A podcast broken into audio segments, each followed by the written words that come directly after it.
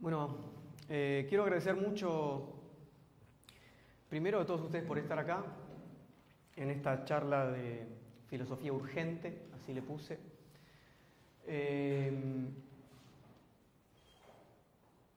por supuesto a todos los que hacen posible que, hagamos este encuentro hoy, a Fátima y a todos los que sostienen el lugar y por supuesto a las madres de Plaza de Mayo y a quienes... Eh, hicieron los, las relaciones, gracias, los, los, contactos necesarios para que esto suceda. Esto sucede eh, solamente si hay muchas ganas de que pase. Eh, yo hice esta, esta, charla por primera vez en, en Pergamino y, y, me fueron diciendo, ¿por qué no haces un encuentro en Buenos Aires? Y, y, no fue tan fácil encontrar un lugar donde hacerlo acá, no fue tan fácil, así que eh, estoy contento en algún punto de que esta dificultad nos haya traído hasta acá hoy, que es un lugar, como todos sabemos, eh, único para, este, para esta charla y, bueno, vamos a ver qué, qué, pasa. Para mí es muy, muy significativo estar acá hoy. Em, voy a empezar leyendo una cita de Foucault. Foucault eh, tuvo un debate con Chomsky que se hizo muy conocido porque está en YouTube y, tiene, la gente lo mira y lo mira. Bueno, y ahí hay unas cosas muy interesantes. Este librito es como la desgrabación de ese debate. Y ahí Foucault, en un momento el entrevistador, que es un holandés, eso ocurre en Holanda, le pregunta eh, por qué le interesa la política y por qué a veces le interesa la política aún más que la filosofía. Y Foucault le responde, le dice, su pregunta es, ¿por qué me interesa tanto la política? Si pudiera responder de una forma muy sencilla, diría lo siguiente, ¿por qué no debería interesarme? Es decir, ¿qué ceguera, qué sordera, qué densidad de ideología debería cargar para evitar el interés por lo que probablemente sea el tema más crucial de nuestra existencia? Esto es, la sociedad en la que vivimos, las relaciones económicas dentro de las que funciona y el sistema de poder que define las maneras, lo permitido y lo prohibido de nuestra conducta. Después de todo, la esencia de nuestra vida consiste en el funcionamiento político de la sociedad en la que nos encontramos. Nuestra vida es esencialmente política, está diciendo Foucault, es decir, esencialmente comunitaria. Una polis es una, una comunidad y la filosofía tiene que estar dispuesta a participar activamente de la revisión y de la creación de ese mundo común político en el que nos encontramos. Pero lo primero que querría plantearles, pensar, reflexionar, preguntar, ¿es siempre y en todos los casos filosófico? Cada vez que pensamos, cada vez que nos planteamos preguntas, ¿estamos haciendo filosofía? Bueno, no necesariamente. Seguramente sean necesarias ciertas características para que ese pensamiento, para que esa reflexión sea filosófico.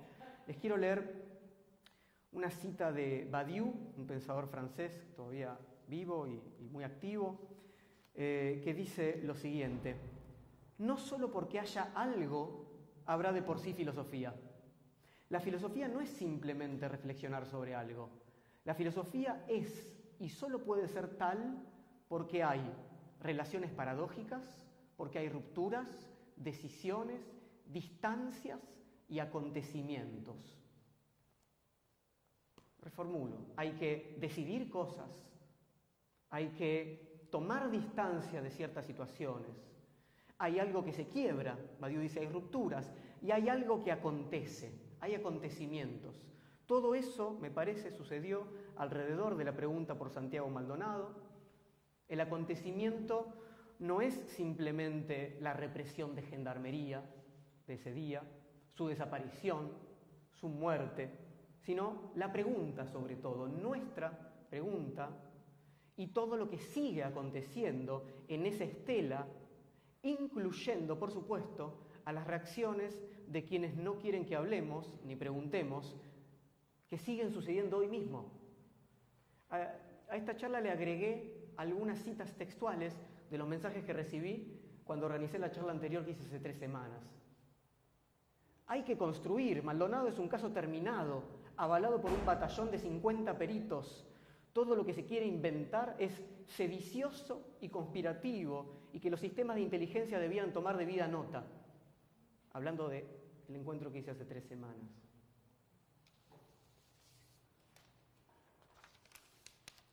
¿Qué es lo que se abre con esas sensibilidades colectivas como estas? ¿no? Hablo de sensibilidades colectivas de los que preguntan y de los que no quieren que se pregunte, ¿no? que permite pensar problemáticamente respecto a lo que somos. ¿no? Cómo un acontecimiento puede ser una rendija que desarticula el sentido común y permite plantear otros mundos posibles. ¿Por qué aflora determinada sensibilidad en relación a este caso? ¿Qué es entonces un acontecimiento? Voy a leer una cita de Mauricio Lazzarato, que es un filósofo contemporáneo italiano, y dice esto. El modo del acontecimiento es la problemática. Se trata de proponer problemas. Un acontecimiento no es la solución de un problema, sino la apertura de posibles. Así, para el filósofo ruso Mikhail Bakhtin, el acontecimiento revela la naturaleza del ser como pregunta o como problema, de manera que la esfera del ser es la de las respuestas y las preguntas.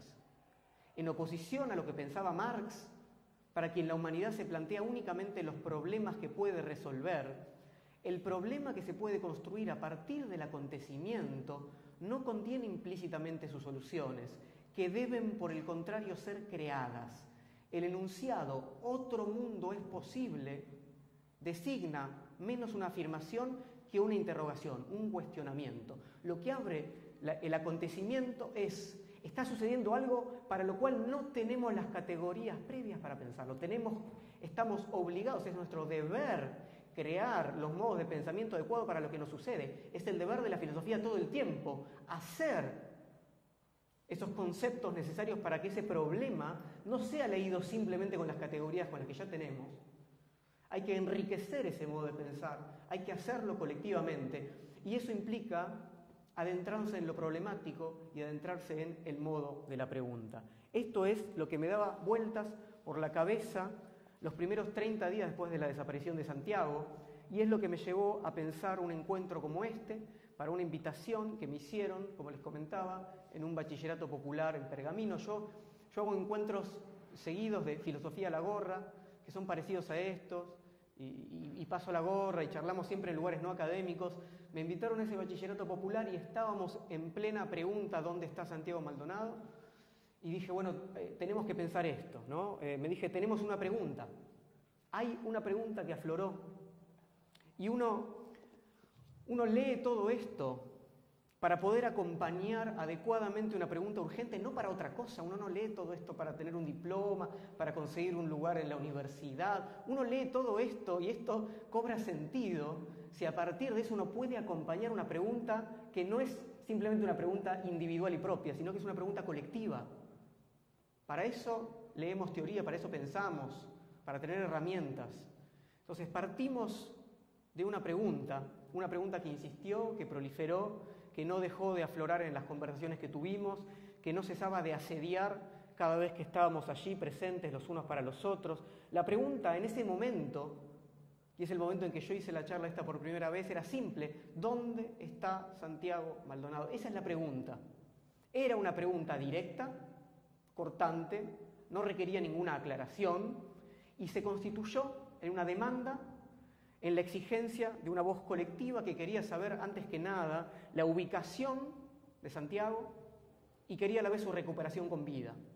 Hoy sabemos que ya no es posible, Santiago apareció sin vida y a partir de ahí comienzan a tomar protagonismo otras preguntas que implican poder acercarse a la posibilidad de la justicia Hoy en día no se pregunta dónde está Santiago Maldonado, exigimos justicia.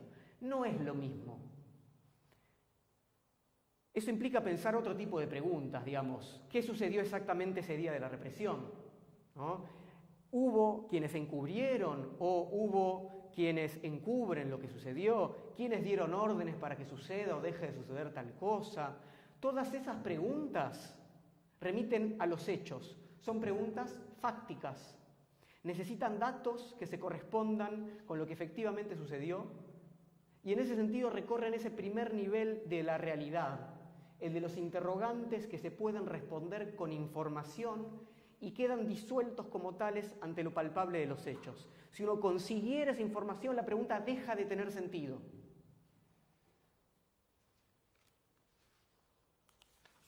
Sin embargo, la pregunta ¿dónde está Santiago Maldonado? nunca fue simplemente una pregunta fáctica, a pesar de su apariencia fáctica, en su lectura más chata. Ese es en todo caso el único hecho de que tenemos certeza, de que no preguntábamos simplemente por un dato, es una pregunta que no se disuelve en la presencia de su cuerpo encontrado en el río Chubut, tampoco se cancela si tuviéramos la suerte de contar con un Estado capaz de ofrecernos una respuesta adecuada y cabal de lo que aconteció. La pregunta ¿dónde está? continúa aún después de que los peritos hayan entregado sus informes sobre las causas y las condiciones de la muerte, porque es una pregunta previa, es una pregunta previa inclusive a la vida de Santiago Maldonado, la pregunta ¿dónde está? Y lo decimos acá. ¿Cuándo puede cerrarse entonces una interrogación que no exige solamente un paradero, que no reclama simplemente señalar responsabilidades, encubrimientos, órdenes y silencios? La pregunta por Santiago Maldonado dejó de ser una pregunta simplemente por él, aunque nunca termine de serlo.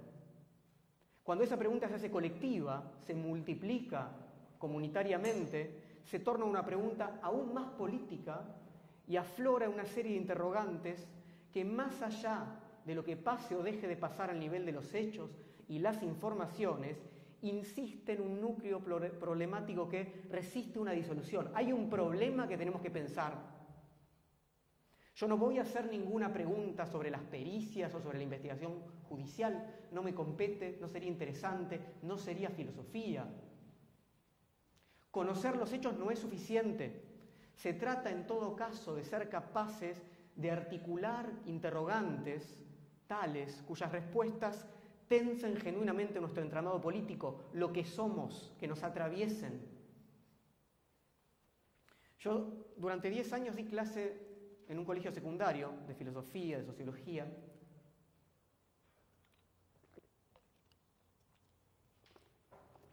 Y en esas primeras clases introductorias, en las que hay que pensar de qué se trata la filosofía, qué es lo que hace, utilicé durante muchos años un texto de Fernando Sabater, de este libro, Las preguntas de la vida, que se plantea es interesante porque en lugar de hacer una historia de la filosofía hace un abordaje problemático, ¿no? Las preguntas son por la muerte, por el sufrimiento, por la belleza, por el bien y el mal. Y la introducción de este librito es muy linda y se titula El porqué de la filosofía. Ahí Sabater dice esto. No queremos más información sobre lo que pasa, sino saber qué significa la información que tenemos, cómo debemos interpretarla y relacionarla con otras informaciones, anteriores o simultáneas. ¿Qué supone todo ello en la consideración general de la realidad en que vivimos, cómo podemos o debemos comportarnos en la situación así establecida. Estas son precisamente las preguntas a las que atiende lo que vamos a llamar filosofía. Es, bastante similar a lo que decía Badiou. O sea, hay que decidir, eso es una pregunta ética. Uno va al médico, ¿no? hace todos los estudios, dice, ¿tenés tal cosa, no tenés tal cosa? Pero no te dice qué tenés que hacer con tu vida, no puede hacerlo, ese dato, esa información, ese estudio. La pregunta es, ¿qué hago con esto? Y esa pregunta es la que no tiene una solución, la que no se disuelve con un hecho, la que puede tener distintas respuestas. En, ese, en esa introducción, Sabater hace una distinción interesante entre diferentes niveles del conocimiento. Él dice, podemos hablar de información, conocimiento y sabiduría. La información son los datos. Ahora hace 28 grados, supongamos. Es un dato. ¿Qué es el conocimiento? El conocimiento relaciona diferentes datos, diferentes informaciones y nos explica, bueno, ahora hace 28 grados porque la presión atmosférica y el viento de no sé dónde, sea, una serie de datos inconexos se relacionan para formar efectivamente un plano de conocimiento. Hace falta muchos datos para eso. La ciencia se ocupa de estos dos niveles, nos da los datos, nos da información dura y al mismo tiempo la relaciona, la jerarquiza, dice esto explica lo otro y tenemos conocimiento. La ciencia nos da información, la ciencia nos proporciona conocimiento. La filosofía no se interesa por los datos. La filosofía nunca nos da información. La filosofía sí nos puede dar conocimiento, es decir, sí puede relacionar los hechos, los datos con lo que se encuentra de alguna manera y tratar de explicarlos y generar conocimiento, pero además se mete con un plano que es el de la sabiduría, así lo llama Sabater, en el cual justamente la ciencia no tiene nada que decirnos, que es ¿qué hago con esto? Bueno, ahora ya más o menos entendí. Sé lo que pasa, sé por qué pasa, supongamos, lo relaciono con otros datos, ¿y ahora qué hago? Esa es la pregunta ética, esa es la pregunta política. La ciencia nunca alcanza para eso. Y hay otra distinción muy interesante que él hace ahí respecto a que las preguntas que nos hacemos pueden tener o respuestas o soluciones. Y hay quienes, y sobre todo cierta tendencia de la tecnociencia, pretenden solucionar las preguntas. La solución como, como, una solución química, ¿no? O sea, yo pongo eh, sal en agua y se, parece que se disuelve, no veo más la sal. Yo quiero disolver eso. Es como hacerme una pregunta de cómo voy de acá a acá y bueno, pregunto por un colectivo. Bueno, yo quiero la respuesta, no, no quiero diferentes respuestas, quiero que me solucionen el problema que tengo. Pero hay problemas, insisto, que no deberíamos querer solucionar. Lo que tenemos que hacer es articular respuestas y entender en ese sentido que tenemos que multiplicar las preguntas en lugar de querer disolverlas. Y decir, ya está, no nos ocupemos más de eso, no tiene sentido, ¿por qué siguen preguntando? No, no, no. Hay algo ahí que no se disuelve. Tenemos que preguntar por lo que no se disuelve. Vamos entonces a multiplicar las preguntas, esta es la, la propuesta de este encuentro. Yo preparé seis preguntas, podrían ser más. La primera es, ¿Cuál es la temporalidad de la desaparición? La segunda pregunta es, ¿cómo se aseguran los territorios? La tercera pregunta, ¿quiénes pueden gozar de un derecho de señores? La cuarta pregunta, ¿de qué manera se decide y se protege el valor de las vidas y las muertes? La quinta pregunta, ¿qué es el deseo de normalidad? Y la sexta pregunta, ¿por qué hablar es ponerse en riesgo? Empecemos entonces. Primer pregunta. ¿Cuál es la temporalidad de la desaparición? ¿O por qué preguntamos? La pregunta por Santiago Maldonado abrió un interrogante que lo precede en el lecho de una memoria profunda. Atraviesa el aniquilamiento de los pueblos originarios y se condensa con inusitada intensidad en las preguntas de madres y abuelas de Plaza de Mayo. Es la pregunta por la desaparición lo que permite comprender parte de la pregnancia que tuvo. Fue antes que la muerte, la desaparición de Santiago en medio de un operativo de las fuerzas de seguridad estatales, el acontecimiento que dilató nuestro presente, que lo unió en una continuidad, en una gramática que no nos permite olvidar. Esto que está sucediendo ya estaba sucediendo, en los discursos circula el pensamiento, en los discursos de todos, en los discursos de los pensadores, en los discursos del sentido común, en los discursos circula la posibilidad del pensamiento y también la imposibilidad del pensamiento. Somos todos, yo lo pensaba mientras estaban tocando acá con los cajones peruanos, somos todos cajas de resonancia. Yo soy caja de resonancia en este momento, intento serlo de algunos tipos de pensamiento, intento hilarlo de alguna manera, pero todos los discursos son cajas de resonancia de cosas que van sucediendo. Les cito otro de los mensajes que recibí. Dejen descansar el cuerpo del pobre muerto en paz y ocúpense de algo vivo que necesita tanto o más que seguir insistiendo por algo pasado. ¿Qué es lo que resuena? Dejen de ocuparse de ese pasado. Cállense la boca. Hay una disputa temporal. No se ocupen del pasado, ocúpense del presente y miren hacia el futuro. Borrón y cuenta nueva. Vamos a intentar pensar esto a través de la filosofía de Walter Benjamin y sus tesis sobre el concepto de historia. Tenemos un deber histórico-político, dice Benjamin, no ignorar la conexión que tenemos con nuestro pasado, rememorar nuestra historia, mantener viva una memoria que continuamente corre el peligro de caer en el olvido. Las tesis sobre el concepto de historia, es un, es un último texto de Benjamin, dice, existe un acuerdo tácito entre las generaciones pasadas y la nuestra. Nos han aguardado en la tierra. Se nos concedió, como a cada generación precedente, una débil fuerza mesiánica sobre la cual el pasado hace valer una pretensión. Es justo no ignorar esa pretensión. Entre las generaciones, dice Benjamin, hay un acuerdo tácito, no está escrito en ningún lado, pero el acuerdo está. ¿Qué es? ¿Se nos espera para qué cosa? Se nos espera para renovar una memoria de aquello que corre el peligro de ser olvidado si nosotros no ejercitamos esa renovación de la memoria, dice Benjamin. Y dice débil fuerza mesiánica, ¿no? teología judía. Eso puede ser un principio de redención, de salvación. La posibilidad de salvar algo de lo ocurrido implica no olvidar para Benjamin, realizar un ejercicio continuo de una memoria colectiva. Es esa débil fuerza mesiánica la que enlaza la pregunta por Santiago Maldonado con la presencia de la memoria de los desaparecidos por la última dictadura y remite la misma urgencia de ese tiempo actual, porque todo ocurre en un momento eh, eh, donde se cristaliza intensamente esa temporalidad larga. Remite también a los indios. Uso el término porque ahora voy a ir al texto de David Viñas que usa ese término que quizás hayan sido, como él dice, nuestros primeros desaparecidos. Después vamos a abordar un poco ese texto. La memoria de los desaparecidos está inescindiblemente asociada a la memoria de las luchas políticas.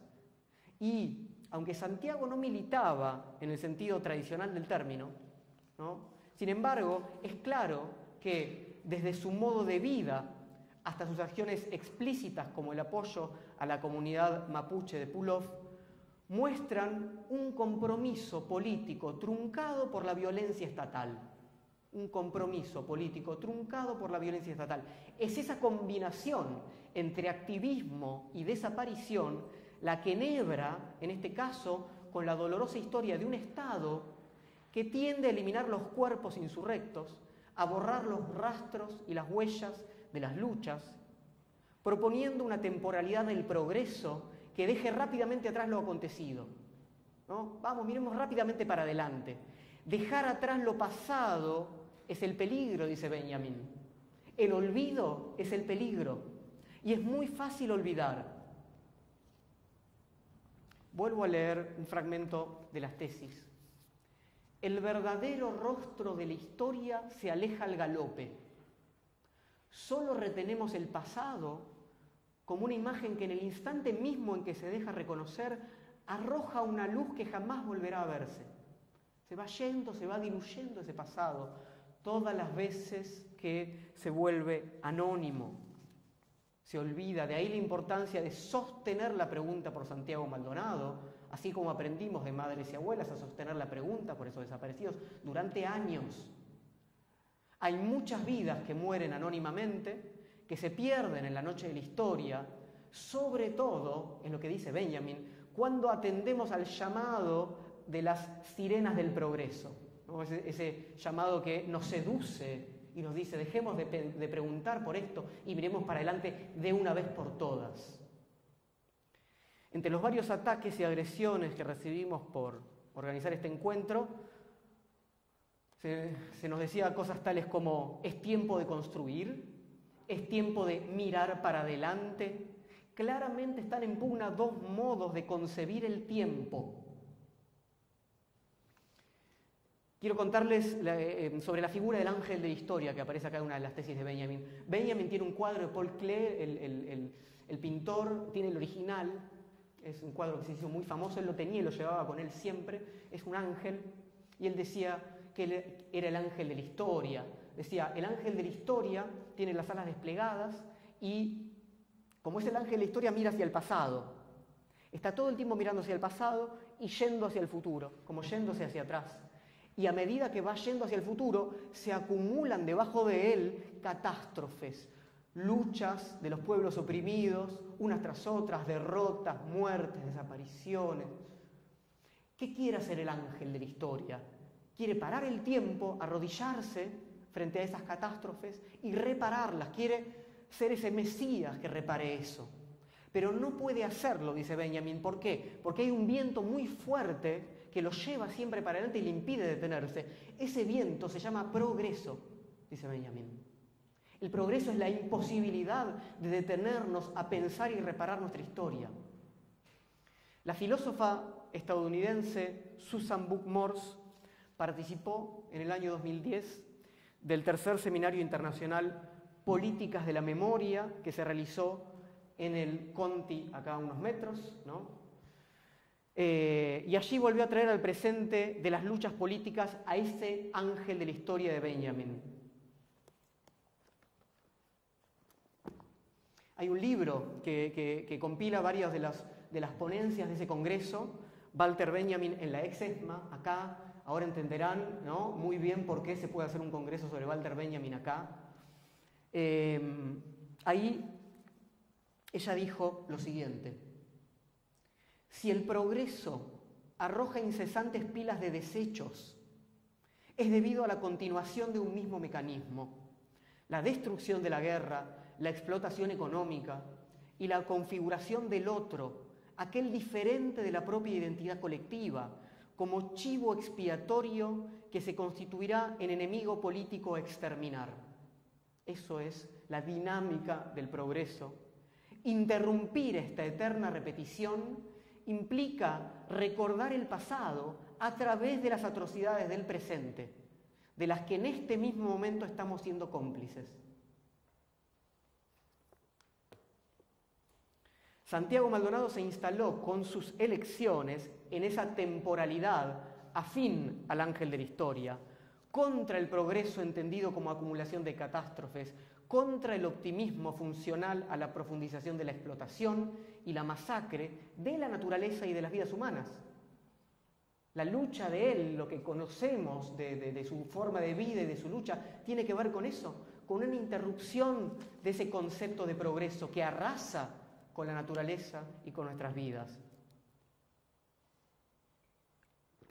Recibió, por esa misma causa, las adjetivaciones negativas destinadas a quienes no se acomodan a esa eficacia productivista de los tiempos que triunfan.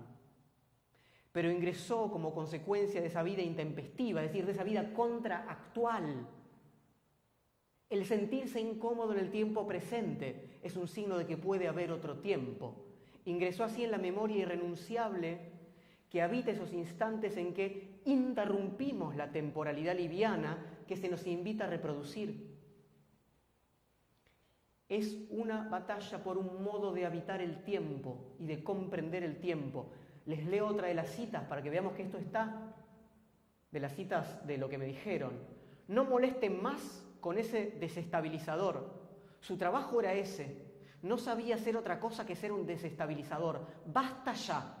Fue, es y será un militante y le pusieron muchas K ahí. Es muy interesante eso porque yo quiero decirlo, está claro que Santiago Maldonado no era acá, no era kirchnerista, pero sí era un desestabilizador. En este sentido, desestabilizaba la línea temporal. Decía, yo no me acomodo a la vida de éxito que me propone esta temporalidad, yo la interrumpo, hago otra cosa con mi vida. Eso es desestabilizar. Entonces, aún en esos discursos que parecen muy... Eh, ahí hay verdades, hay que, hay que intentar escucharlas, ¿no? ¿Cómo desestabilizamos un modo de producción, un modo de comprensión de la historia que sigue produciendo catástrofes? Esa es la pregunta. Eso implica modos de vivir, modos de hacer historia y modos de actuar políticamente. Vuelvo a Benjamin. El don de atizar para el pasado la chispa de la esperanza, una chispa de la esperanza para el pasado, solo toca en suerte al historiógrafo perfectamente convencido de que si el enemigo triunfa, ni siquiera los muertos estarán seguros y ese enemigo no ha cesado de triunfar. Vuelvo a leer esa frase.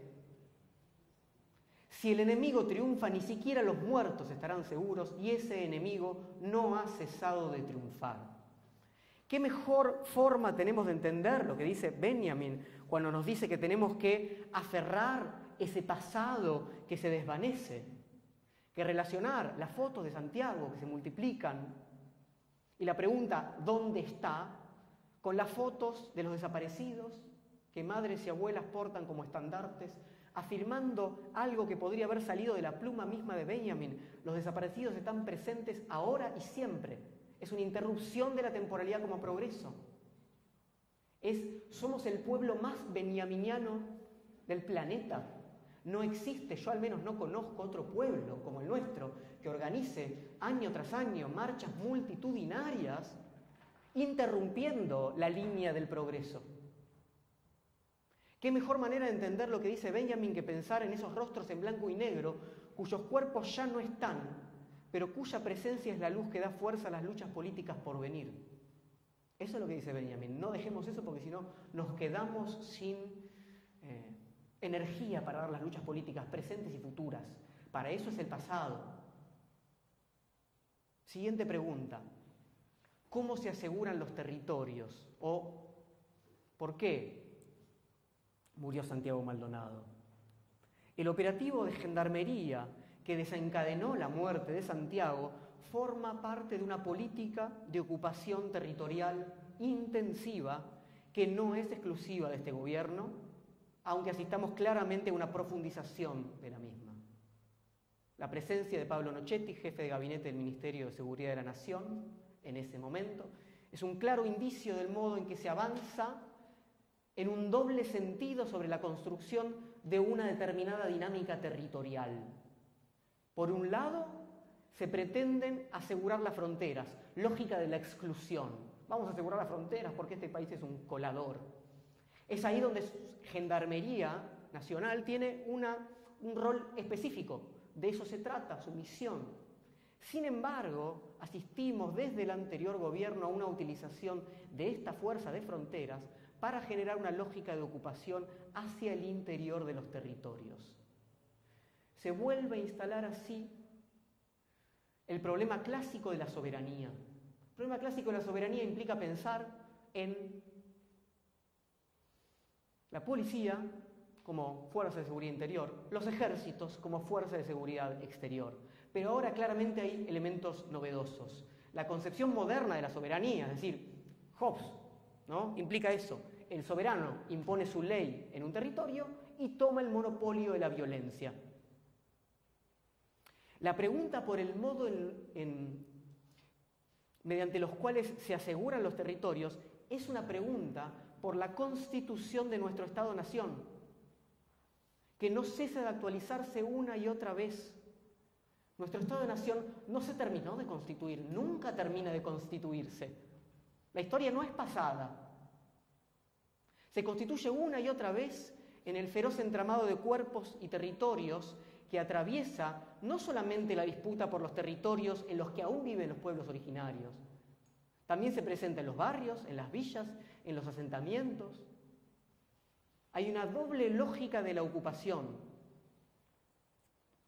Dijimos antes que David Viñas hablaba de los indios como los primeros desaparecidos de nuestro país.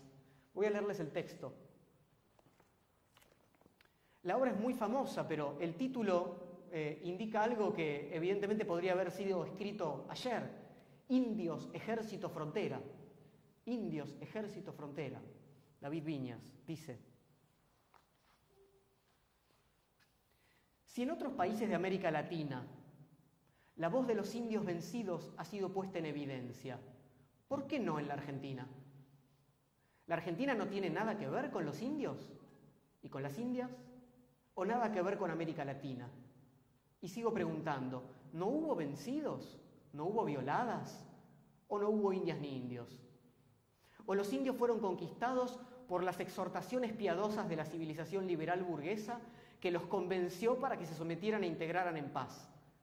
¿Y qué significa integrarse? Pero me animo a insistir, ¿por qué no se habla de los indios en la Argentina y de su sexo? ¿Qué implica que se los desplace hacia la franja de la etnología, del folclore o más lastimosamente a la del turismo o de las secciones periodísticas de los hechos diversos. Por todo eso me empecino en preguntar, dice Viñas, que es lo que estamos haciendo hoy, me empecino en preguntar, ¿no tenían voz los indios? ¿O su sexo era una enfermedad y la enfermedad su silencio? ¿Se trataría paradójicamente del discurso del silencio? ¿O quizá los indios fueron los desaparecidos de 1879? Todos esos interrogantes, especialmente ahora, necesito aclararlos.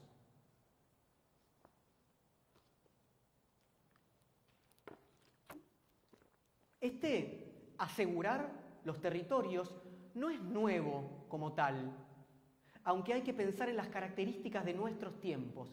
Y acá es donde las herramientas teóricas de la soberanía de tipo jovesiana ya no son suficientes. No nos alcanza a compensar ese Estado que impone una ley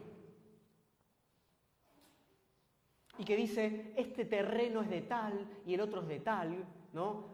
Funda una institución jurídica y le da a cada uno la propiedad privada de un terreno. Ese derecho estatal que todavía tenemos, por supuesto, tiene relaciones de solapamiento, de tensión con ocupaciones, ocupaciones que se operan desde abajo y desde arriba y a las que el Estado intenta gobernar con una lógica propia de ocupación policial. Voy a ser más claro, supuestamente, una vez que hay Estado de Derecho, ya no hay más ocupaciones, hay quienes tienen legítimamente y legalmente un territorio y quienes no. Esto es mentira. La lógica de la ocupación es continua y es desde abajo y desde arriba, en el sentido de ocupaciones de terrenos fiscales que constituyen asentamientos, villas, etc. Ocupaciones desde arriba por latifundistas, por empresarios que ocupan terrenos y después lo legitiman con un amigo juez. La lógica de la ocupación es continua y es muy compleja. En el medio de eso el Estado actúa como una lógica de ocupación policial. La expansión de la frontera agrícola, la explotación de hidrocarburos no convencionales y otros modos de extractivismo contemporáneo configuran una nueva etapa de conquista y administración que renueva otra vez los conflictos con los pueblos originarios y los habitantes marginales. Ante todo porque se asiste a una eliminación progresiva del margen. Antes los, marginales eran llevados al margen, a lugares improductivos que no le importaban a nadie, al fondo del desierto, en, en los márgenes de la ciudad. Ahora ahí se expande la frontera agrícola, podemos plantar soja, podemos sacar petróleo, etc. Entonces hay que sacarlos de ahí también, ya no hay más margen.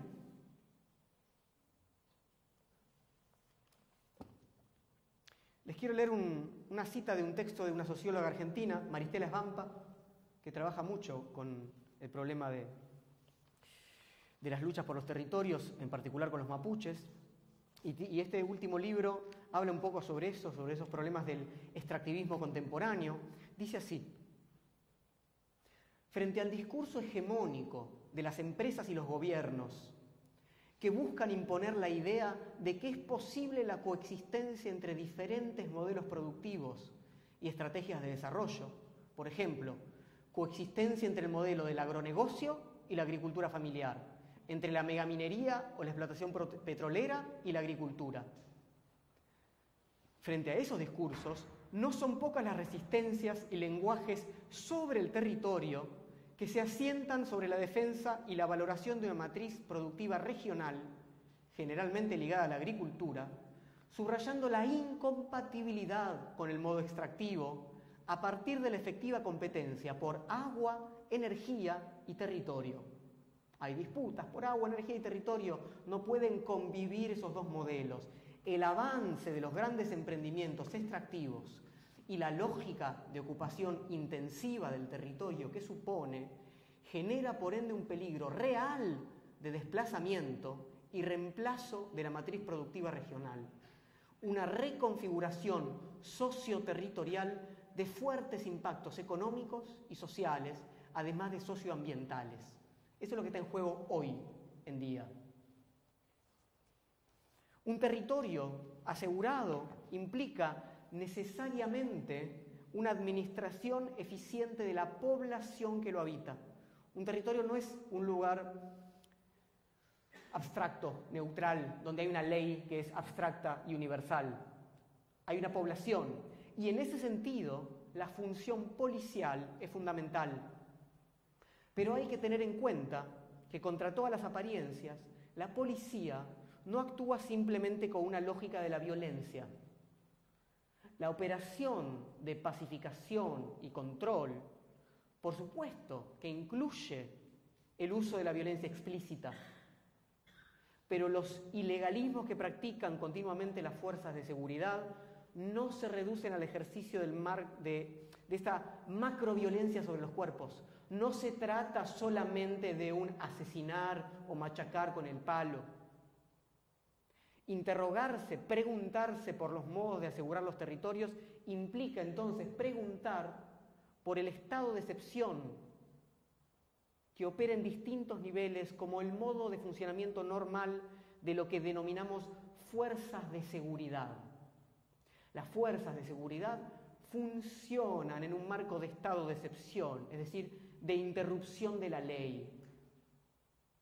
Es nuevamente Benjamin quien trabajó en un texto de juventud que se titula Para una crítica de la violencia, esta relación problemática que hay entre las fuerzas de seguridad y el derecho y la soberanía. Él dice, la violencia de las fuerzas de seguridad cumple una doble función. Además de conservar el derecho, que es lo que supuestamente hace, ¿no? La fuerza de seguridad, cuando alguien viola el derecho, viene y dice, no, usted marche preso, etc. No, no, además funda un derecho. Vamos a tratar de verlo. El poder de policía, dice Benjamin, es uno de los lugares donde se evidencia esta dualidad de la violencia. Les leo esta cita. Benjamin dice,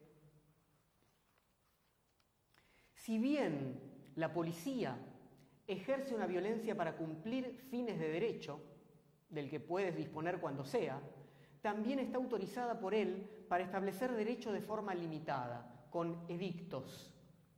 Acá hasta hace no mucho tiempo había edictos policiales, ¿recuerdan? Y el edicto policial lo que hacía era legislar, era una legislación policial sobre cómo podías llevar el pelo, hasta dónde podías tomar o no, una serie de comportamientos que no estaban legislados ¿no? por el legislativo, etc. Era una legislación propia de la policía, con lo cual no cumple una función, dice Benjamin, solamente al servicio de la ley, sino es al mismo tiempo una ley otra. En la policía entonces está presente la violencia que conserva el derecho cuando actúa como brazo armado de la justicia y como fundadora de derecho cuando legisla sus propios edictos ahí donde no llega la ley. Benjamin dice entonces que la policía es, cito, una autoridad aberrante porque su actuación recae sobre los sectores más débiles y más desprotegidos y porque en esa institución se borran las diferencias entre las dos violencias, no se sabe si eso es derecho o eso es pura violencia. Él dice, la policía funda un derecho mientras parece proteger el otro derecho. Y lo hace separándose del derecho imperante. Lo hace ahí donde ese derecho no llega y lo hace por razones de seguridad. Estas prácticas son hoy en día absolutamente legitimadas desde el Ministerio de Seguridad, con la insistencia a la que estamos asistiendo sobre la flagrancia del delito y con la aprobación de todos los casos de los supuestos excesos policiales, incluyendo el asesinato por la espalda de Rafael Nahuel. Y se pone en evidencia así, porque eso se aprueba y se defiende, que no se trata de excesos, sino de la lógica misma de la acción estatal policial. Por eso afirma Benjamin que, cito, la institución policial no tiene ninguna esencia, su violencia es amorfa como lo es su presencia espectral extensa e inabarcable en la vida del Estado civilizado. Y si bien la policía aparenta ser siempre igual, no hay que olvidarse, empero, que la monarquía absoluta, donde representa la violencia del soberano, la cual conjuga el poder legislativo y ejecutivo, su espíritu es menos devastador que en la democracia, donde su existencia, no enaltecida por tal relación, testimonia la perversión más atroz de la violencia. Benjamin dice, cuando hay un monarca que es el poder ejecutivo, el legislativo y todos juntos, La policía no es tan grave en su actuación como en la democracia. Porque es esa violencia directa, es ese poder del rey directo. Pero en la democracia se supone que eso no tiene que suceder. El actuar policial ilegal al cual asistimos continuamente muestra la perversidad del propio sistema democrático, que tiene un Estado de Derecho que funciona todo el tiempo poniendo en ejercicio una propia excepción a esas leyes. Hablamos antes de la teoría política contractualista de Hobbes,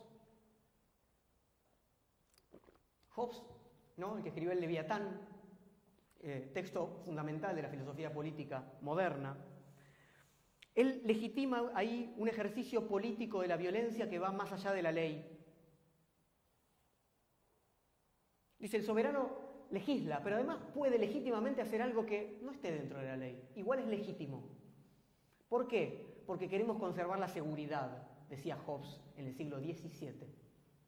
Entonces es un problema de la finalidad del Estado moderno, si uno pone como centralidad la seguridad. Desde una perspectiva histórica, entonces, el Estado moderno crea la institución policial moderna justamente para poder ejercer actos que violen la ley. Eso es lo que estudia Foucault. Foucault le dedica todo un curso, todo un seminario en el Collège de France a este problema. El seminario se titula Seguridad, territorio y población. Seguridad, territorio y población. Y ahí él, con los archivos de la creación de la, de la policía moderna en Francia, con los textos en los cuales los ideólogos de la policía dicen para qué va a ser, cómo va a funcionar, etcétera, etcétera, habla sobre este estado de excepción de la policía pensado desde el comienzo. Se los leo. dice Foucault. Desde los inicios del siglo XVII, la idea de un poder de policía se distinguirá perfectamente de otro tipo de ejercicio del poder real, el poder de justicia, el poder judicial. Policía no es justicia y al respecto todos los textos están de acuerdo. Están diciendo, acá estamos creando otra cosa. Segunda cita,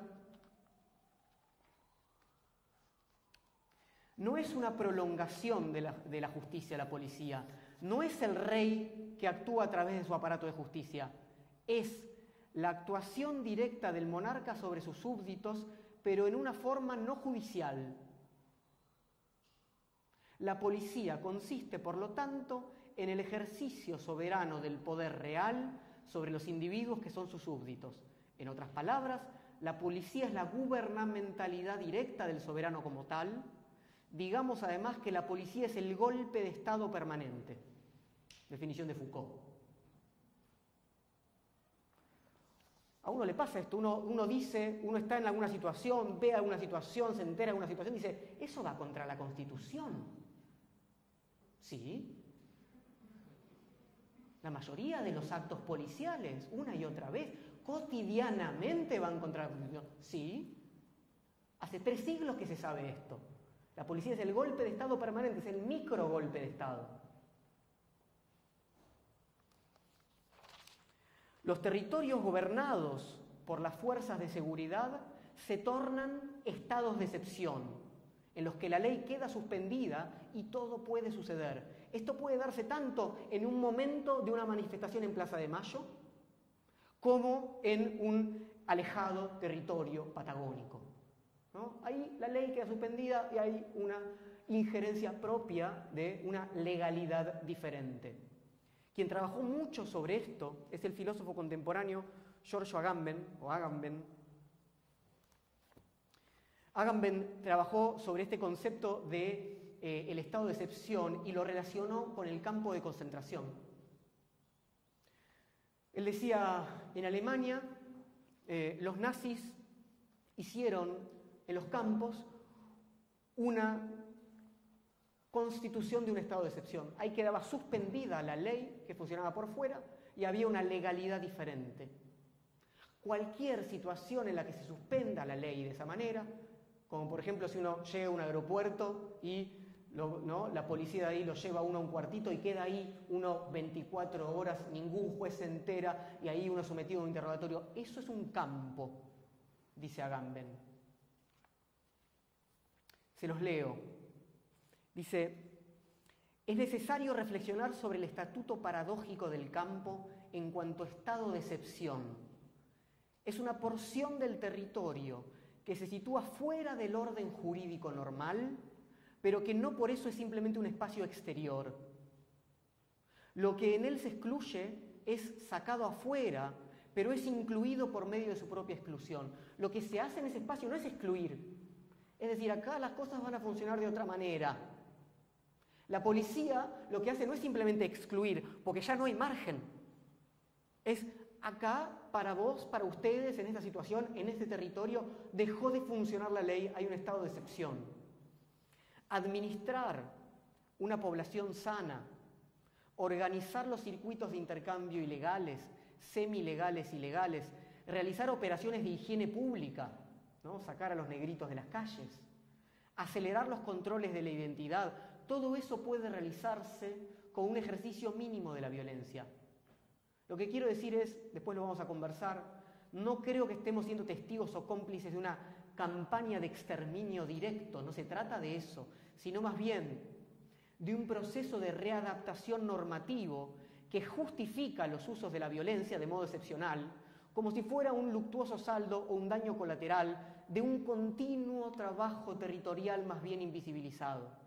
Insisto, los casos más terribles, como el de Santiago Maldonado, como el de Rafael Nahuel y tantos otros pibes de los barrios y las villas del conurbano y la ciudad, no son sino el exponente más visible, si lo mantenemos visibilizado, de una operación más vasta de administración poblacional y territorial.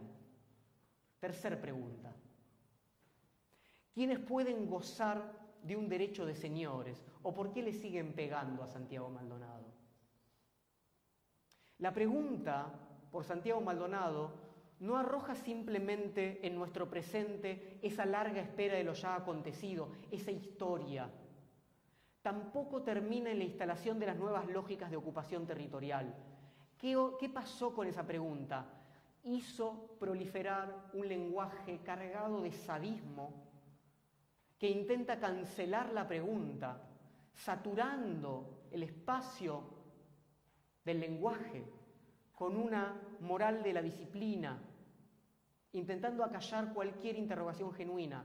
Crecieron, como decíamos al comienzo, a la par que las preguntas por el paradero de Santiago, los juicios condenatorios de una moral que triunfa primordialmente entre quienes se perciben a sí mismos como sujetos responsables.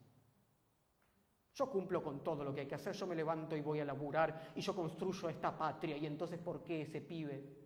Ese tipo de discursos. Esta moral implica una posición, es una posición que autoriza a castigar, a lapidar, a hacer sufrir a quien no es responsable, al hippie, al que ayudaba a esos indios roñosos, al que estaba cortando la ruta, al que se la buscó, etc. Cito otro de los mensajes que recibí.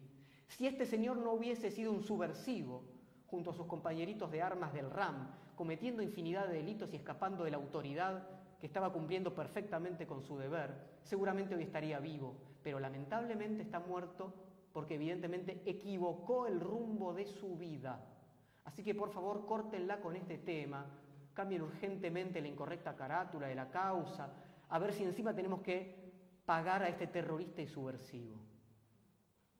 Esta lógica de este tipo de mensajes por supuesto, también es la que obtiene un placer del sufrimiento de la mujer violada porque se la buscó, de la que quiere abortar porque no cerró las piernas, la idea de que es una posición moral.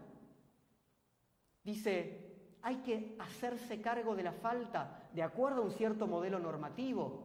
El otro se equivocó, el otro merece ser castigado, eso produce placer, hay que entenderlo muy bien. Lo conocemos desde el comportamiento de los chicos en el aula. Señorita, él fue. Ah, mira cómo lo castigan a él. O entre hermanitos. Hay un placer sádico en ver sufrir y hacer sufrir al otro. quien trabaja esto con mucho compromiso es Nietzsche. Nietzsche caracterizó este sadismo del moralista en su famosa obra La genealogía de la moral. Ahí él dice que quien incumple la promesa, y hay algunos que creen que todos prometimos ser responsables y ese tipo de cosas, ese que incumple la promesa queda sujeto a la venganza del que ha cumplido. Y entonces, cito a Nietzsche, el que cumplió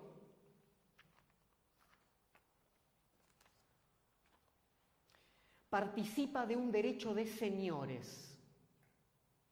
¿Qué es un derecho de señores? Un señor, un aristócrata, es aquel que llega y dice, hagamos sufrir a tal, aún le doy esto a tal, o sea, es un derecho de decidir sobre la vida del otro. Eso es una situación de poder sobre el otro. Pero cuando ya no hay más señores, dice Nietzsche, cuando ya no estamos en momentos aristocráticos, cuando ya somos todos iguales, ¿qué sucede? ¿Cuándo puedo ser un señor? Cuando el otro se resbaló en la valoración moral que estaba imperando. Es un delincuente, digo. Y ahí descargo todo mi sadismo y mi placer, digo, que lo hagan mierda, que se pudra en la cárcel, etcétera, etcétera. Nietzsche lo dice, no es un invento mío, dice, participa de un derecho de señores. Por fin llega también él una vez a experimentar el exaltador sentimiento de serle lícito despreciar y maltratar a un ser como a un inferior. O al menos en el caso de que la auténtica potestad punitiva, la aplicación de la pena, haya pasado ya la autoridad, en verlo despreciado y maltratado. La compensación consiste en una remisión y en un derecho a la crueldad, dice Nietzsche.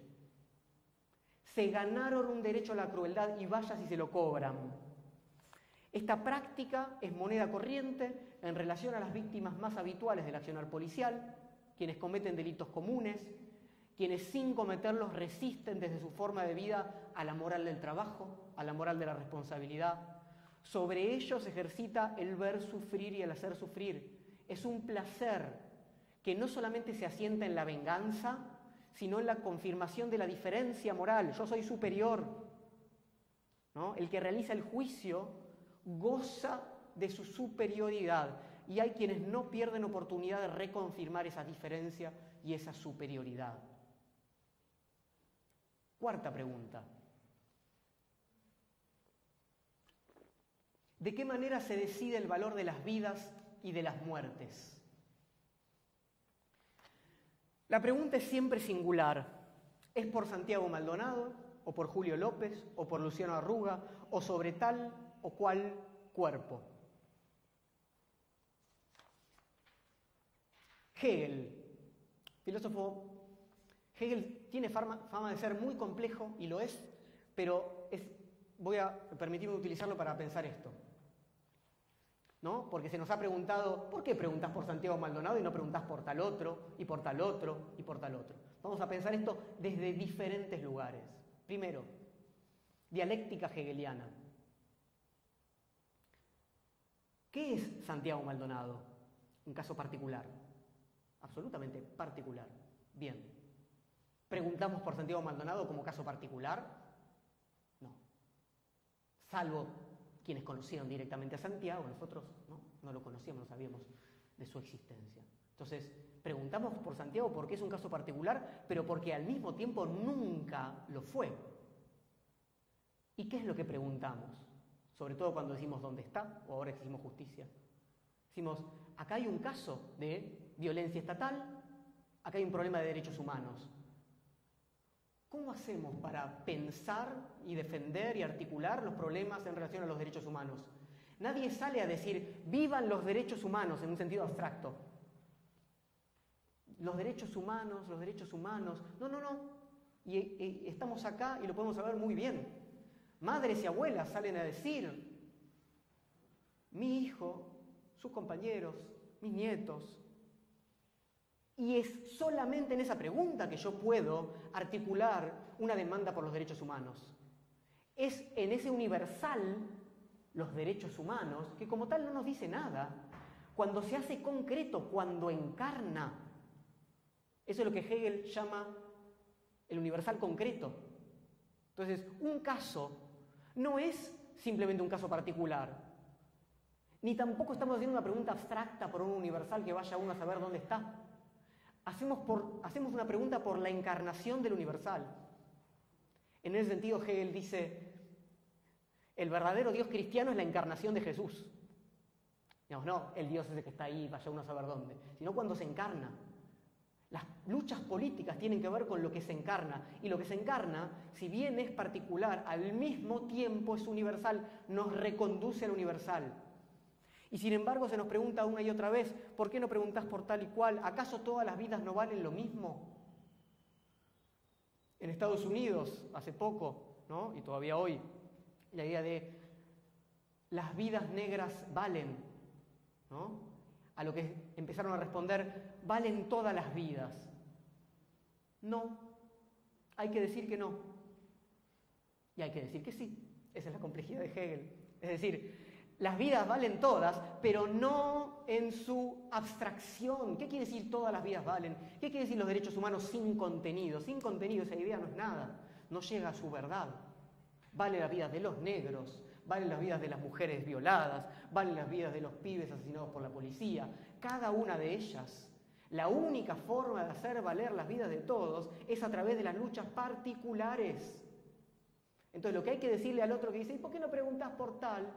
Donde hay una chicana, pero además hay una pregunta de la cual hay que hacerse cargo, porque hay varias cosas a la vez funcionando ahí. Hay que dejar de lado la chicana y hay que decir, es verdad, acá hay un problema, porque yo no estoy preguntando solamente por esta vida, también pregunto por la vida que a vos te importa.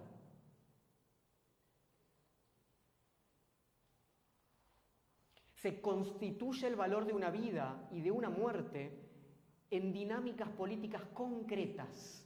¿no? A mí me han dicho, bueno, ¿y qué pasa con las chicas que desaparecen, las redes de trata? ¿Valen menos? Es muy difícil esa pregunta. Uno, desde el concepto de derechos humanos, inmediatamente dice, no, no, todas vidas valen lo mismo. Sin embargo, y este es el punto al que yo los quiero llevar, y sé que, que es un esfuerzo contra nuestro sentido común, hay que decir que en algún punto sí, pero que en otro punto no. ¿En qué punto no? En el que las vidas políticamente valen diferente de acuerdo a las luchas que nosotros llevemos. Es decir, ¿por qué vale tanto la vida de este pibe? Porque hay una sensibilidad política que la está haciendo valer. Esa vida y esa muerte se hace valer. Y si hay una vida y una muerte que te importa, tenés que hacerla valer tenés que constituir políticamente, tenés no a un individuo, ¿no? Hay que constituir políticamente una demanda que haga valer eso. No va a valer por sí sola. Las vidas y muertes no valen por sí sola. Es muy lindo y es muy ingenuo y es un poco... Y es inútil pensar que los derechos humanos nos defienden como una entidad eterna a la cual siempre podemos acudir. Lamentablemente, los derechos humanos solamente pueden ser útiles y los derechos humanos son, como sabemos, sobre todo los del 48, ¿no? algo que tiene 60 años de historia y lo otro tiene ¿no? Revolución Francesa, ¿no? 200 y pico de años de historia, es una entidad abstracta. Solamente actualizándola en las luchas concretas eso va a funcionar. Entonces, mucho cuidado con eso. El abstracto no nos defiende de nada hay que articular las luchas políticas. Entonces el que dice, quédate en el lugar abstracto, pedí por todos. ¿Qué es ese pedí por todos? Por, a todos por igual no se nos violenta políticamente, a todos por igual no. Más a ciertos, ¿no? a ciertas etnicidades, más a ciertos tipos de vida, más a ciertos tipos de activismo político. Entonces cuidado, porque eso implica un valor sobre las vidas que tenemos que discutir. Hay dos textos de Butler, Judith Butler, que quisiera leer con ustedes respecto al problema del duelo como cuestión política y no individual. Judith Butler, filósofa norteamericana, ella dice, mucha gente piensa que un duelo es algo privado, que nos devuelve a una situación solitaria y que en ese sentido el duelo despolitiza pero yo creo que el duelo permite elaborar en forma compleja el sentido de una comunidad política, comenzando por poner en primer plano los lazos que cualquier teoría sobre nuestra dependencia fundamental y nuestra responsabilidad ética necesitan pensar. ¿Qué pasa con el duelo? El duelo pone en evidencia que nadie es un individuo, como determinada filosofía moderna y sobre todo liberal presenta. ¿Por qué? Porque si fuéramos individuales, si, el otro deja de estar para mí porque muere, porque me abandona, etc., no hay ningún problema. Total, es un contrato, las relaciones que tenemos son contractuales. No, no, dice Butler, cuando pasamos por un duelo, cuando atravesamos un duelo, hay algo en nosotros que se parte, que se rompe. Hay algo en nosotros que se deshace. ¿Por qué? Porque nosotros no estábamos acá y el otro allá. Nosotros éramos ese pasar por el otro. Nuestra vida es ese pasar por el otro. Cuando no pasamos más, dejamos de ser lo que éramos. Eso quiere decir que somos eminentemente políticos, que nuestra vida individual siempre fue comunitaria, siempre fue una comunidad con el otro. Por eso el problema de los duelos públicos y de quién podemos llorar, de cuáles son las vidas que merecen ser lloradas, es fundamental.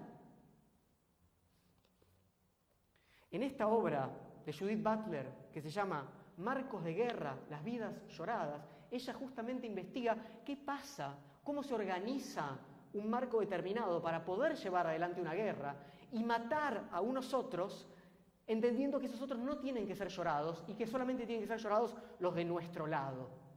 Cómo el duelo se organiza políticamente. Les leo dos cositas. La primera dice, la distribución diferencial del duelo público es una cuestión política de enorme importancia. Lo viene siendo al menos desde la época de Antígona, quien decidió llorar abiertamente la muerte de uno de sus hermanos, aun cuando ello iba contra la ley soberana. ¿Por qué los gobiernos tratan tan a menudo de regular y controlar quiénes han de ser objeto de duelo público y quiénes no? Y otra cita. El duelo abierto está estrechamente relacionado con la indignación.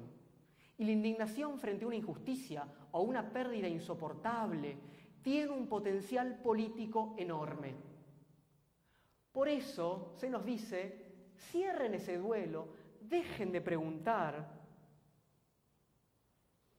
Entonces, para esta cuarta pregunta, tres ejes, tres formas de pensar el valor de las vidas y de las muertes.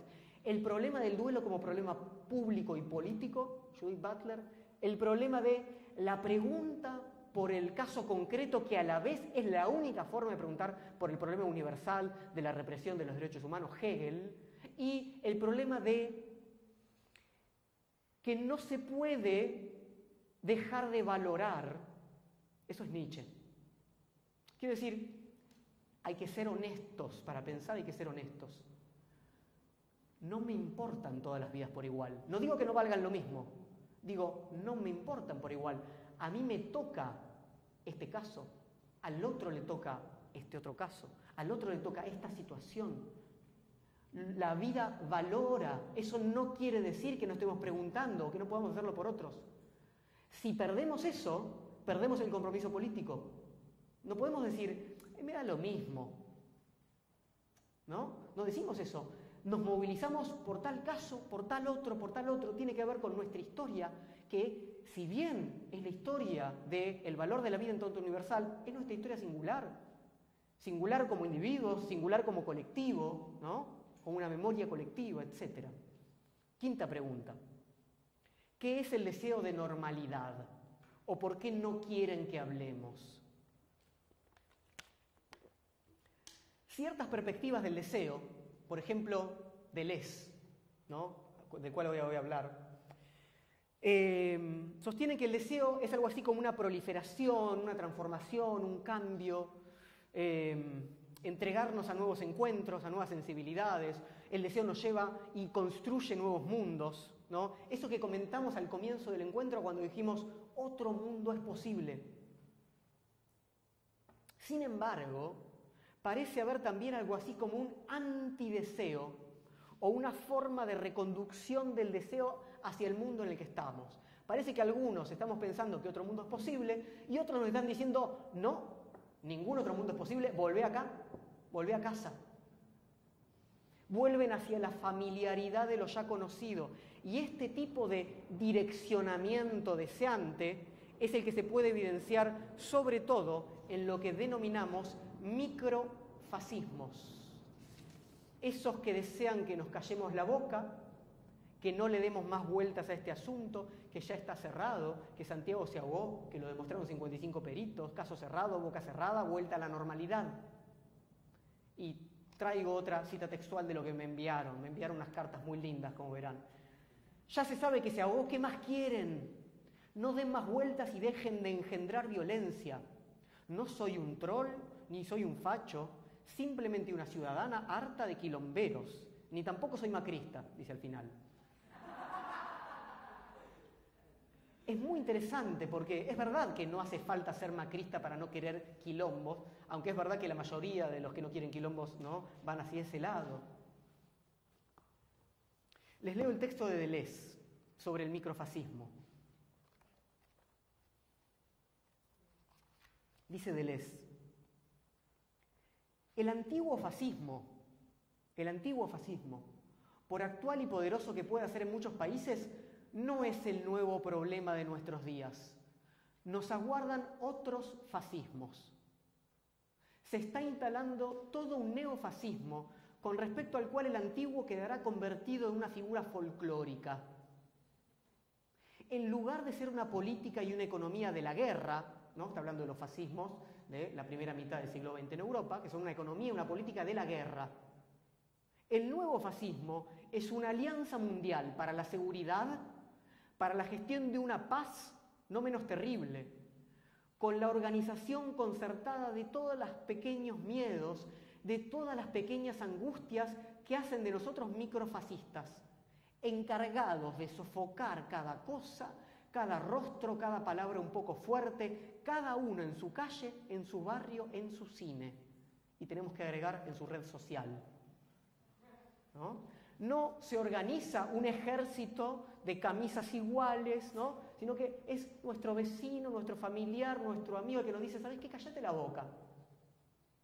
¿Sos fascista? No, no, no, pero cállate la boca, porque la verdad que, ¿por qué preguntas por eso? La filosofía entonces tiene que actuar como una fuerza anti-microfascista, o sea, como una batalla que debemos realizar dentro de nosotros, no simplemente hacia otro que no es del palo. El microfascismo implica una internalización del fascismo. Les vuelvo a leer Deleuze. Dice así, sobre este, esta función filosófica contra los fascismos que tenemos interiorizados. Dice, es verdad que la filosofía es inseparable de una cierta cólera contra su época pero también que nos garantiza serenidad. Ello, no obstante, la filosofía no es un poder.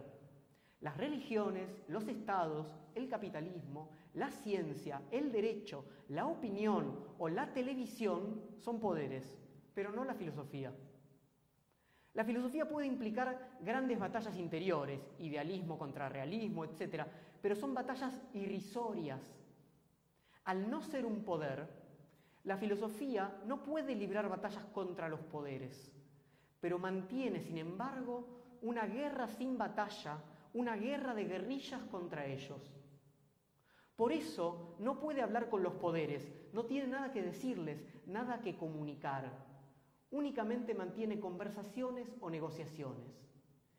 Y como los poderes no se conforman con ser exteriores, sino que se introducen en cada uno de nosotros, Gracias a la filosofía, todos nos encontramos constantemente en conversaciones o negociaciones y en guerra de guerrillas con nosotros mismos, con nuestro propio Estado, con nuestra propia iglesia, con nuestra propia televisión, con, nuestro, ¿no? Con todos esos poderes. Entonces, el microfascismo nos atraviesa a todos de una u otra manera. Última pregunta. ¿Por qué hablar es ponerse en riesgo? El ataque a la pregunta por Santiago Maldonado operó también a quienes portaban la palabra. Fue paradigmático el malestar que produjo para muchos el tratamiento del caso Santiago Maldonado en las escuelas. Fue muy fuerte. Como si hubiera un discurso que abren algunas interrogaciones, que fuera algo que se prefiere no saber. Hay que entender que somos, hay que entender que estamos constituidos por un orden del discurso. Hay lo que no queremos oír, hay lo que no podemos escuchar. Eso es lo intolerable, aquello que desbarata nuestro entramado moral, aquello que disuelve nuestra posición subjetiva. Y esto, insisto, no es un problema de los otros, no es un problema de los malos, de los opositores, de los poderosos, de los trolls, es un problema que nos atraviesa a todos nosotros. También nosotros participamos de las ventajas de un mundo del progreso. También nosotros vivimos los privilegios de un territorio asegurado infinidad de veces. También nos complacemos en ver o hacer sufrir al otro desde nuestra superioridad moral. También hay preguntas que nos resultan intolerables. Nuevamente, el acallar lo intolerable se juega en varios niveles a la vez.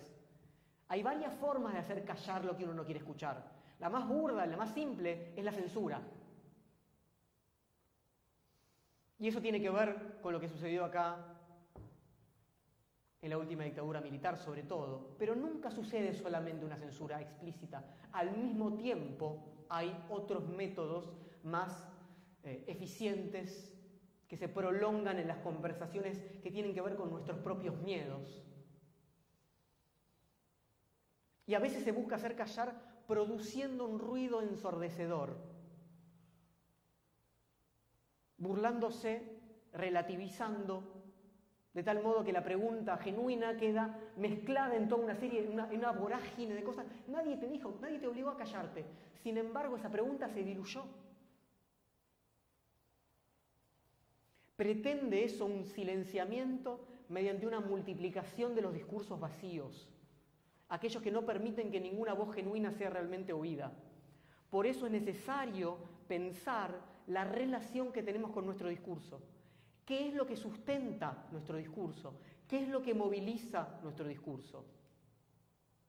El deseo de normalidad implica una jerarquización estanca de la cualificación de los discursos. O sea, hay algunos que tienen derecho a hablar, dicen lo que se puede escuchar y multiplican los controles. Se habla de lo que hay que hablar, se calla de lo que hay que callar. Se es culpable por el solo hecho de preguntar. La pregunta entonces nos pone en riesgo, solamente por no respetar el orden del discurso. Hay una policía de los enunciados, dice Foucault. Y tomamos así a la pregunta, sabiendo que quienes no quieren que se pregunte desean, antes que nada, evitar los riesgos. O sea, son las fuerzas de seguridad interiorizadas las que no preguntan. Son esos poderes que están dentro de nosotros, las que dicen, che, déjense de joder con eso, ya dijeron, ya solucionaron, esto no es un problema, ya está el dato. ¿Qué es capaz de movilizar la fuerza de la seguridad? ¿Qué somos nosotros capaces de movilizar? En la última etapa de su obra, Foucault trabajó sobre la constitución de la propia subjetividad a través de diferentes prácticas y ejercicios. Foucault es mucho más conocido por eh, libros como Vigilar y Castigar, donde ve cómo a través de ciertas instituciones somos disciplinados, etcétera, etcétera.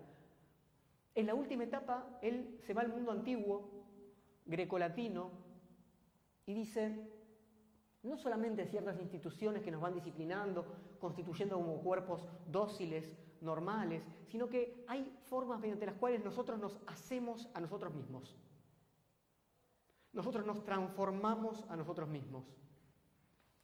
Y entonces él empieza a hablar de lo que él llama el cuidado de sí, la inquietud de sí, cómo nos preocupamos y cómo nos ocupamos de lo que nosotros somos, cómo nos conocemos y practicamos un modo de ser determinado. Y ahí, y este es el último concepto que quiero compartir con ustedes, trabaja mucho sobre una palabrita griega que es la parresía.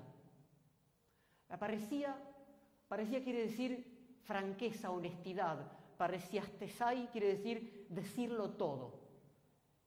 Alguien que practica la parecía es alguien que dice todo lo que él cree que tiene que decir, no se calla nada, no porque lo obliguen a hacerlo, porque él entiende que es su deber, pero lo dice no para adular al auditorio, ¿no? Lo dice para ponerse en un lugar de riesgo. La parecía implica una relación del sujeto y la palabra, en la que se ve, en la que se pone en evidencia que ese sujeto está sosteniendo esa palabra como algo propio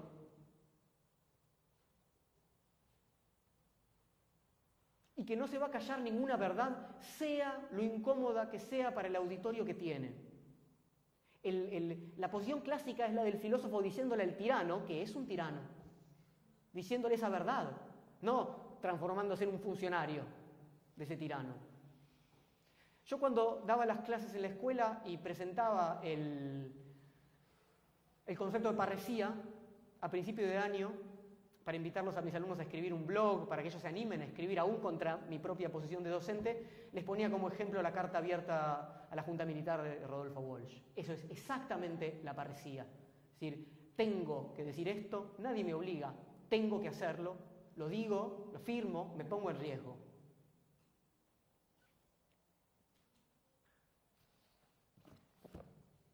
Se los leo de un seminario de Foucault que se llama El coraje de la verdad. Seminario del año 83-84. Ahí habla sobre el riesgo implicado con esta verdad y dice así, para que haya parresía, como recordarán, el año pasado insistí bastante en ello, es menester que el sujeto, al decir una verdad que marca como su opinión, su pensamiento, su creencia, corra cierto riesgo, un riesgo que concierne a la relación misma que él mantiene con el destinatario de sus palabras. Para que haya parecía menester que al decir la verdad abramos, instauremos o afrontemos el riesgo de ofender al otro, irritarlo, encolerizarlo y suscitar de su parte una serie de conductas que pueden llegar a la más extrema de las violencias. Es pues la verdad con el riesgo de la violencia.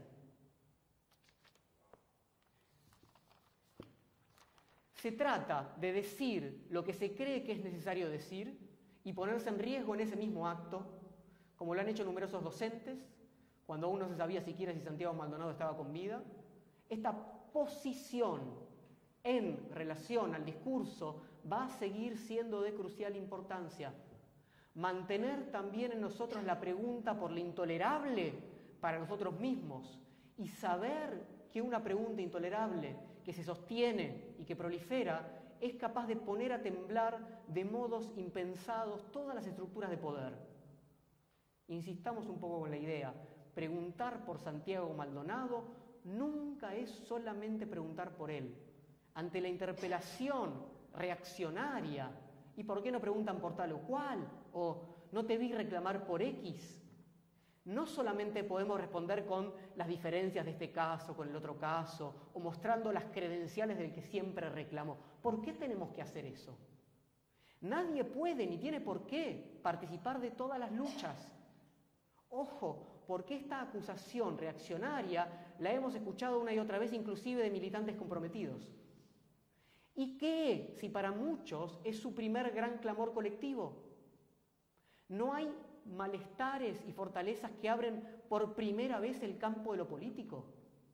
¿No es a la vez la pregunta común la constitución de ese entramado sensible que habilita algo antes impensado? Somos todos un poco nuevos en esto del preguntar, siempre. Gracias.